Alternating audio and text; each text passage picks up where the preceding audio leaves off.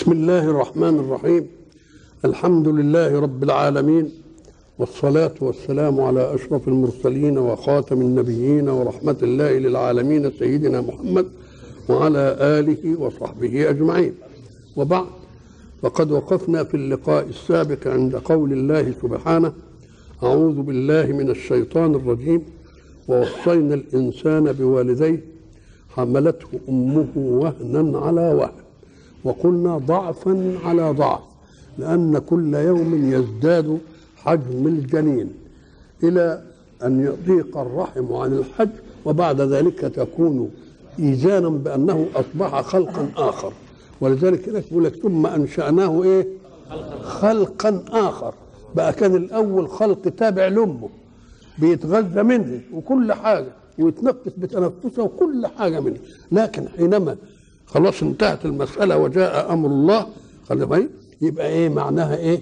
إنه أنشأناه خلقا آخر له مقومات حياة لوحده مش متصل بالإيه؟ بالأم ومن عظمة الحق سبحانه وتعالى في الرزق إن الأم حين تحمل ينقطع الدم وحين يكون رحمها خالي ينزل الدم. العلة إيه؟ أن الدم الذي ينزل حين لا تكون حاملا ويمتنع حين تكون حاملا هو الغذاء لهذا الجديد.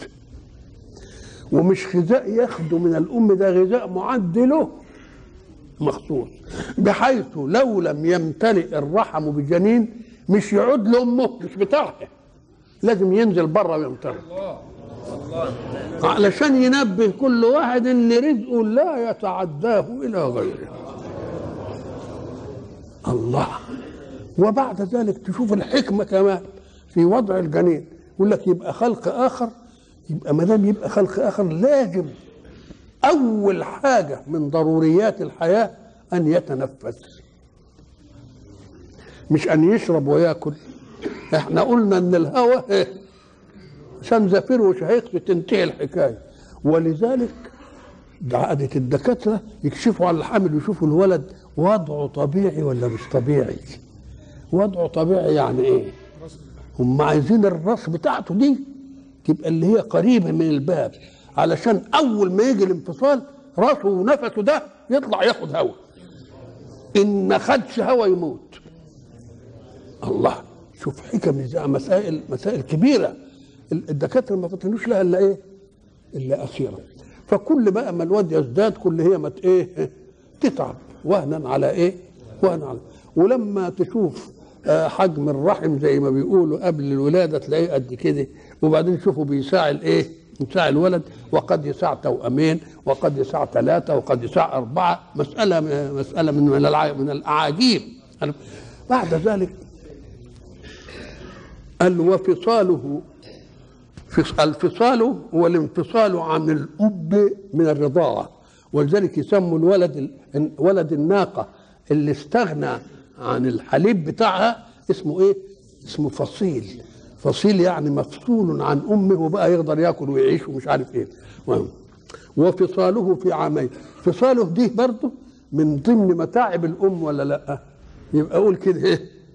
وهنا على وهن وفصاله في إيه؟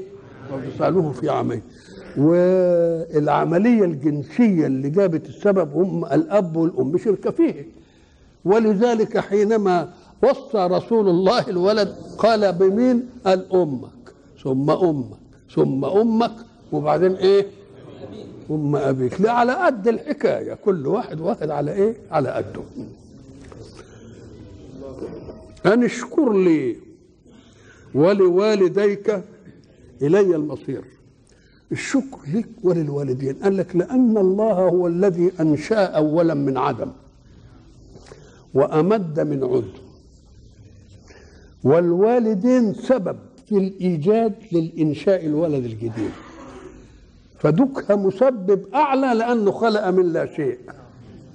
والوالدين الاثنين سبب من أسباب الله في الوجود. يبقى علشان تحسن شكر الله الخالق الأول تحسن شكر الوالدين اللي هم السبب الثاني في الوجود. أن اشكر لي ولإيه؟ ولوالدي. دي بقى دي علشان الإيجاد. لكن في آية تانية. وقل رب ارحمهما كما ربياني صغيرا. جاب علة تانية. مش بس الإيجاد التربية. ودي ليه؟ أم قال لك؟ لأن كثير من الأولاد يولد ويربيهم غيرهم. فلازم يجعل للتربية أبوة. ولذلك اللي يربي يبقى له إيه؟ إنه نصيب في الشكر. ما دام جابها في العلة جابها في الإيه؟ علة. وقل رب ارحمهما كما ربياني والعلة تدور مع المعلول وجودا وعدما فإذا ما كانش في أب وفي واحد تولى التربية يبقى ده له حق مين؟ بل بالعكس يجب أن يكون حقه مضاعف لأن في الأب عطف البضع على البضع وفي الثاني عطف الدين على الدين دي مسألة تانية خالص. إنما ذوك أبوه. نعم نعم. وفصاله في عامين. كلمة فصاله في عامين دي بتشرحها آية أخرى في سورة البقرة. أعوذ بالله من الشيطان الرجيم. والوالدات يرضعن أولادهن حولين كاملين. ده كلام طيب. وبعدين كلمة فصاله في عامين أكدتها على الأول. هنا الآية حمله في آية تانية وحمله وفصاله ثلاثون شهرا. يبقى ضم إيه؟ آه. ضم الحمل إيه؟ للرضاعة. خلاص؟ بكام؟ ثلاثين. اعمل حسبة الخصم والإضافة. طب ما دام الوالدات يرضعن أولادهن حولين كاملين وما دام وفصاله في عامين يبقى 14 إيه؟ 24 24 من 30 يبقى 6 يبقى كأن أقل حمل للأم ست شهور. ولذلك سيدنا علي رضي الله عنه وكرم وجهه حينما دخل على أمير المؤمنين عمر وقد أحضر له فتاة ولدت ست شهور. فقالوا ده هم عارفين إنها تسعة. تسعة تسعة. بده يقيم عليها الحد. قال له على رسلك يا أمير المؤمنين؟ الله يقول غير ذلك. قال وماذا يقول الله؟ قال وفصاله في عامين والوالدات يرضعن أولادهن حولين. وقال في آيات أخرى حمله وفصاله ثلاثون شهرا. يبقى خذ الحولين من 30 شهر يبقى فاضل ستة يبقى أقل الحمل يبقى ستة. قال بئس المقام بأرض ليس فيها أبو الحسن.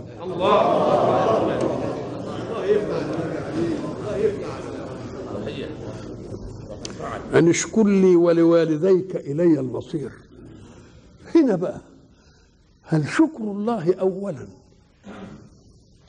دربة على أن تشكر السبب اللي جابك ولا شكر الوالدين دربة على أن تشكر الرب اللي جابهم؟ يبقى مرة تبقى كده مرة تبقى كده. نعم. إلي المصير. ومعنى كلمة إلي المصير يعني أنا أوصيك بهذا. والتوصية أمر بأهم شيء يوجد مش مجرد معلومة. التوصية طلب أن أن يطلب الموصي. من الموصى أهم شيء إيه؟ أهم شيء يوجد. ولذلك قلنا أن الوصية دي هي آخر ما يصدر من مين؟ إلي المصير اللي هيخالف وصيتي. ها؟ يبقى آه أقدر ابقى اعاقبه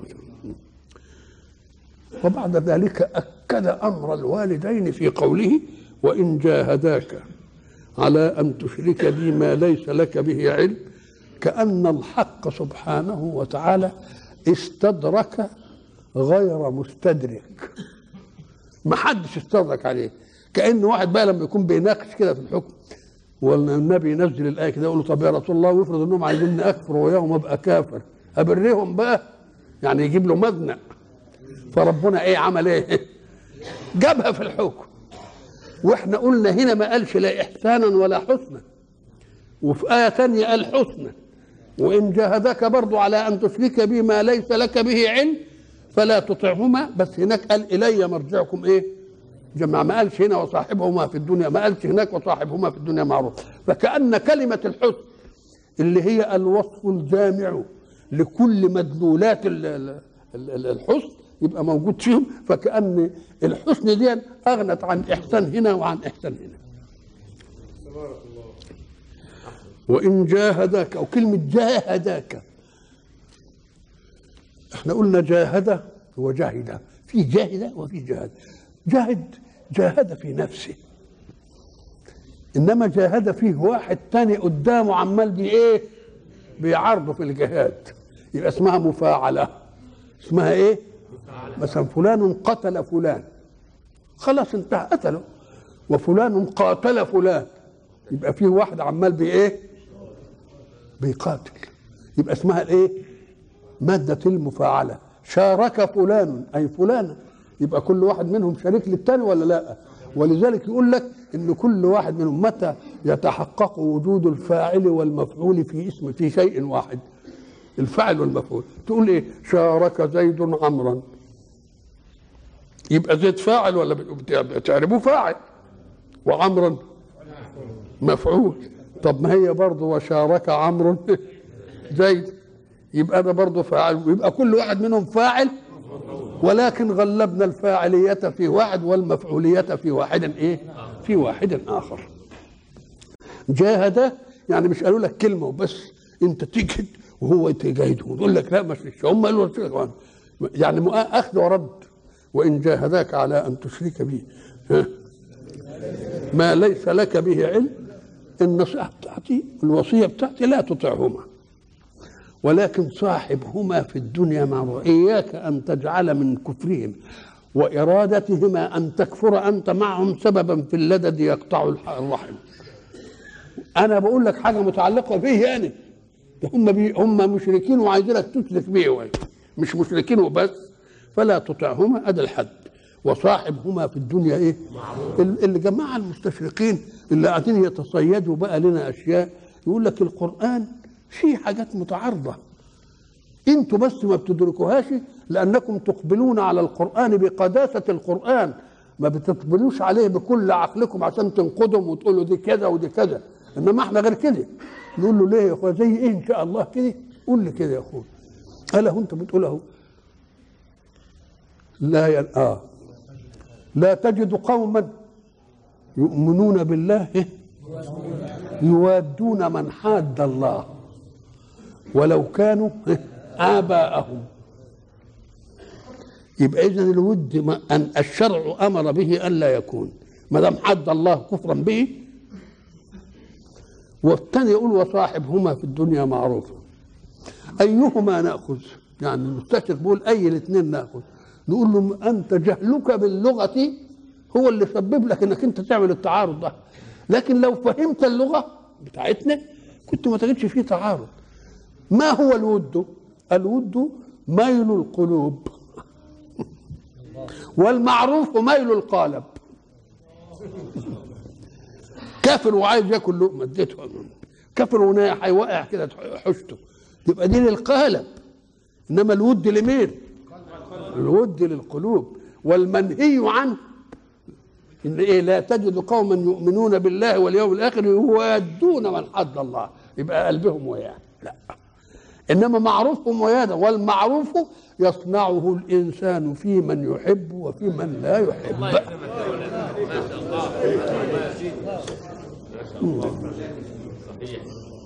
وإن جاهداك على أن تشرك به ما ليس لك به علم. لو في إشراك بعلم. يقول إن جاهداك على أن تشرك به ما ليس لك به علم. لو في يا رب إشراك بالعلم. أم قال لك لا ده هو الواقع إنه ما فيش علم خالص. فلا تطعهما وصاحبهما في الدنيا معروفة واتبع سبيل من أناب إليك. أنت مش هتبقى لوحدك أنا مأمورك كده فيه ناس قبلك. وإيه؟ أنابوا إلي خليك وياهم. قالوا إن الايات دي نزلت بشأن سعد ابن أبي وقاص. رضي الله عنه سعد ابن أبي وقاص كان النبي يسميه خاله. هذا سعد خالي فليورني امرؤ خاله لأنه من قريب الأم. سعد بن أبي وقاص لما أسلم أمه كانت تحبه.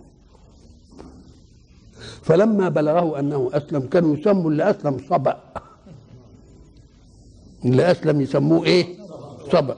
فلما قالوا له إيه؟ كانت هتنجن. وقالت والله لأحرين في الأعراء وأقعد في الشمس. وأمتنع عن الأكل وعن الشرب وعن الاغتسال وعن مش عارف إيه. حتى يرجع إلى دينه. وفعلا راحت وقعدت وعملت عمل فأخبر سعد. فقال دعوها والله لو عضها الجوع لأكلت لو عضها الشراب لشربت ولو آذاها القمل لاغتسلت وأنا لن أحيد عن الدين الذي أهد وإن جاهداك على أن تشرك بي ما ليس لك به علم فلا تطعهما وصاحبهما في الدنيا معروفا لو أن الذي يكفر بالله ويريد من المؤمن به القريب منه كابن أو غيره يكفر بالله ثم يرى وصية الله به رغم كفره مش كفره ورغم إرادة أن يكون هذا الولد كافر ومع ذلك قال صاحبه في الدنيا معروفا. يبقى يعرف إن ده رب إيه؟ رب رحيم. ولذلك إحنا قلنا سابقا. قالت الأرض يا ربي زل لي أن أخسف بابن آدم. فقد طعم خيرك ومنع شكرك. وقالت السماء يا ربي اذن لي أن أسقط كسفا على ابن آدم. فقد طعم خيرك كفر شكر فقد طعم إيه؟ خيرك ومنع شكرك. وقالت البحار يا ربي برضه ذل اغرقهم يقول وقد طعم خير. والجبال قالت له أسقط عليهم. قال لو خلقتموهم لرحمتموهم. صنعا انت شفت واحد من البشر يجيب صنعته كده يكسرها. ولذلك يقول لك لله أفرح بتوبة عباده. من أحدكم وقع على بعيره وقد أضله في فلاه. شوف البعير وهو ماشي في الصحراء وتاه منه ند. وبعدين يلاقيه هو ربنا يفرح بالعبد اللي بيرجع له زي ما العربي يفرح بالإيه بالبتاع. يبقى نعم الرب رب. ولذلك يقصون أن سيدنا أبا الأنبياء اللي هو سيدنا إبراهيم جاء له رجل فطرق بابه فوجد فيه لبس الزنار والحاجات اللي زي دي. فقال له أنت دينك إيه؟ فقال له ده كذا قال له مع السلامة. فأوحى الله إلى إبراهيم. يا إبراهيم لضيافة ليلى عايز يسيب دينه وأنا وسعته وقد كفر بي. فسيدنا إبراهيم شمر وتنه جاري يروح الراجل ده فين وراح جايبه من قال له تعالى يا أخي أنا أعتذر لك. قال له الله. أنا ما جيت لك ونهرتني وسبتني. قال له ولكن ربي عاتبني فيك. هل ربك عاتبك فيه قال له نعم. قال له نعم الرب. رب يعاتب أحبابه في أعدائه. أشهد أن لا إله فلو أن الكافر ده عرف إن هو بكافر وعايز يكفر ابنه كان يقول يا سلام إيه الرب ده؟ بقى أنا كافر بيه وعمال بيرقع عليا يا ابني يرقع عليا يا ابني واللي برضه صاحبه في الدنيا معروف. ولذلك الناس اللي مثلا يعشقون دينا ويروحوا للدين الثاني أهله بيزعلوا نقوم إحنا ننصحه نقول له كن في دينك الجديد. أبر بهم من دينك القديم حتى يعلموا محاسن دينك. ساعة ما تكون تضاعف البر وتضاعف المعروف يقولوا يا سلام الدين ده ما نعملش بكده يوم ده يبقى بالنسبة لهم إيه؟ لعل ده يجذبهم إليه.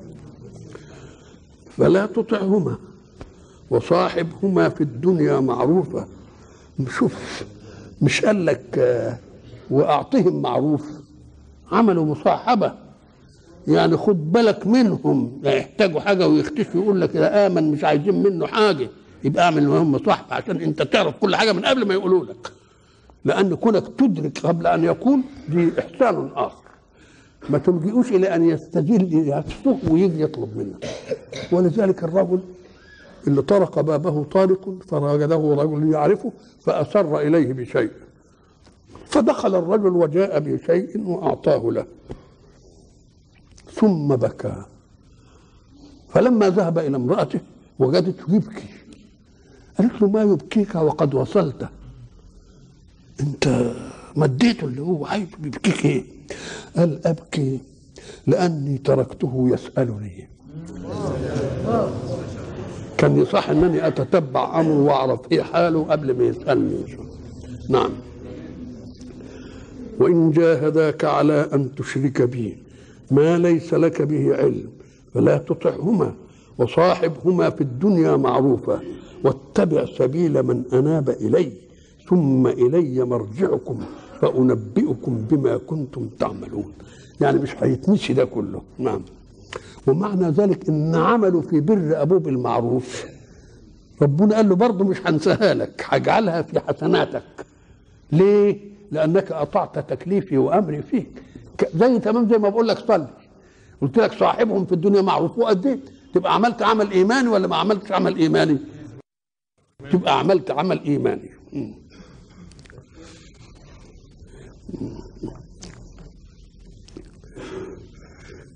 يا بني برضو خطاب الترقيق والتلطيف. إنها إن تك مثقال حبة من خردل فتكن في صخرة أو في السماوات أو في الأرض يأتي بها الله. إن الله لطيف خبير. الله. يريد أن يدله على صفة من صفات الحق. الصفة أنه يعلم كل شيء ما تسقط من ورقة إلا يعلمها كل حاجة هيعلمها وإياك أن تفهم أن الأشياء التي يعلم الناس أنها أخفيت تخفى على الله. وما يخفى عليه من شيء في الأرض ولا في السماء. ألا يعلم من خلق؟ وهو اللطيف الخبير.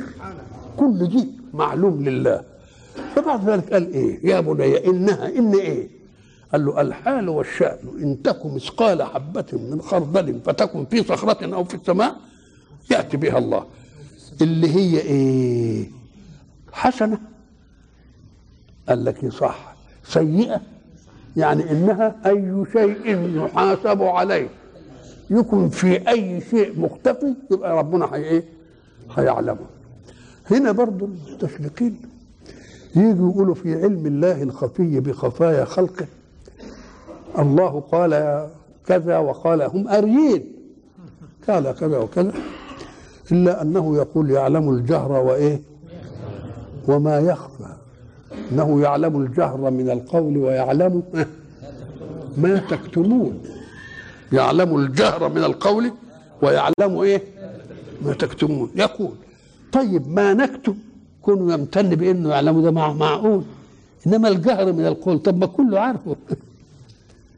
يعلم الجهر من القول الكل إيه؟ الكل عارفه. يعلم الجهر إيه؟ وما يخفى في آية ثانية آه الله. طب الجهر إزاي يمتن به مع أن الجهر ده مجهور ومعلوم؟ أم قال هو قال إنه يعلم الجهر من القول ويعلم ما تكتب بخاطب واحد؟ ده بيخاطب جماعة. وإذا خاطب جماعة فالجماعة إذا اجتمعت زي ما نشوف مظاهرة وكل واحد قال كلمة يؤاخذ عليها القانون. تضيع كلمة ده في كلمة ده ولا نعرفش مين اللي قال ده ولا مين اللي قال دي لكن ربنا يروح رادد كل كلمة لما صاحبها ده إحنا دلوقتي لما بنسجل وبعد ذلك يجي صوت عربية ولا تيجي صوت يدخل عنها غلط. يبقى أسأل عبد النعيم بيعملوا إيه علشان يجابوا أجهزة. أجهزة تنقيه الصوت. ياخد طبقة الصوت اللي, اللي أنا وينفي كل طبقة ما عداها. ما تجيش دي ما تدخلش البتاع. الله. يبقى معناها المظاهرات اللي أنتم تشوفوها مثلا بينقال فيها إيه؟ بينقال فيها كلام كتير قوي. إنما هل تستطيع أن تحدد من قال هذه ومن قال هذه؟ اختلطت الأصوات. قال لا إلا علي. هرجع كل صوت لطبقة صاحبه. ما أعرف. يبقى يعلم الجهر إذا انح من الخفي ولا ما انح يبقى انح من الخفي. يا بني إنها إن تكن وكلمة مثقال حبة تؤل حبة من الخردل. كلمة بتاعة حبه الخردل ده إيه؟ ما تؤثرش في الميزان. ومع جعلوها وحدة قياس للكيلو. جاب جابوا ألف حبة طلعت كيلو. فجعلوها إيه؟ مقياس. فإذا كان جاب أقل حاجة اللي هي حبة الخردل. ما تقولش حبة الخردل دي يعني أصغر حاجة. ولذلك برضه لما اخترعوا في ألمانيا اسطوانة تحطيم الجوهر الفرد. بعد الحرب العالمية الأولى. ألمانيا وطنت نفسها على إنها لا يمر عليها فترة حتى تهدد العالم اللي عمل فيها اللي انعمل ده وفعلا عملوا أسطوانة تحطيم الجوهر الفرد. الجوهر الفرد ده معناها الجزء الذي لا يتجزأ. ذرة فلما عملوا أسطوانة تحطيم الجوهر الفرد الذرة اتفتتت والذرة تعتبر مقياسا دينيا في قوله ومن يعمل إيه؟ مثقال ذرة أكنه جاب حاجة أقل حاجة الذرة قال له ده إحنا هم فتتوا الذرة يا سيدي وطلعوا لها إيه؟ أجزاء وما دام طلعوا لها أجزاء الجزء أصغر من كله يبقى أنت عملت مقياس الذرة دي إيه؟ قال لهم برضه أنتوا قرأتم شيئا وغابت عنكم أشياء لو قرأتم قول الله ولا أصغر من ذلك ولا أكبر. لما اتكلم عن الذرة قال إيه؟ ولا أصغر من الذرة ولا أكبر إلا في كتاب. يبقى إذا القرآن فيه احتياط لكم ولا ما فيش فيه احتياط؟ نقول له لا ده مش فيه احتياط بس ده اسمه الاحتياط المركب. لأنه لو قال فيه صغير عن الذرة يبقى كويس. لكن كلمة أصغر يدل على أنكم لو فتتم المفتتة إلى أقل منه ففي الله رصيد في كلامه. أصغر.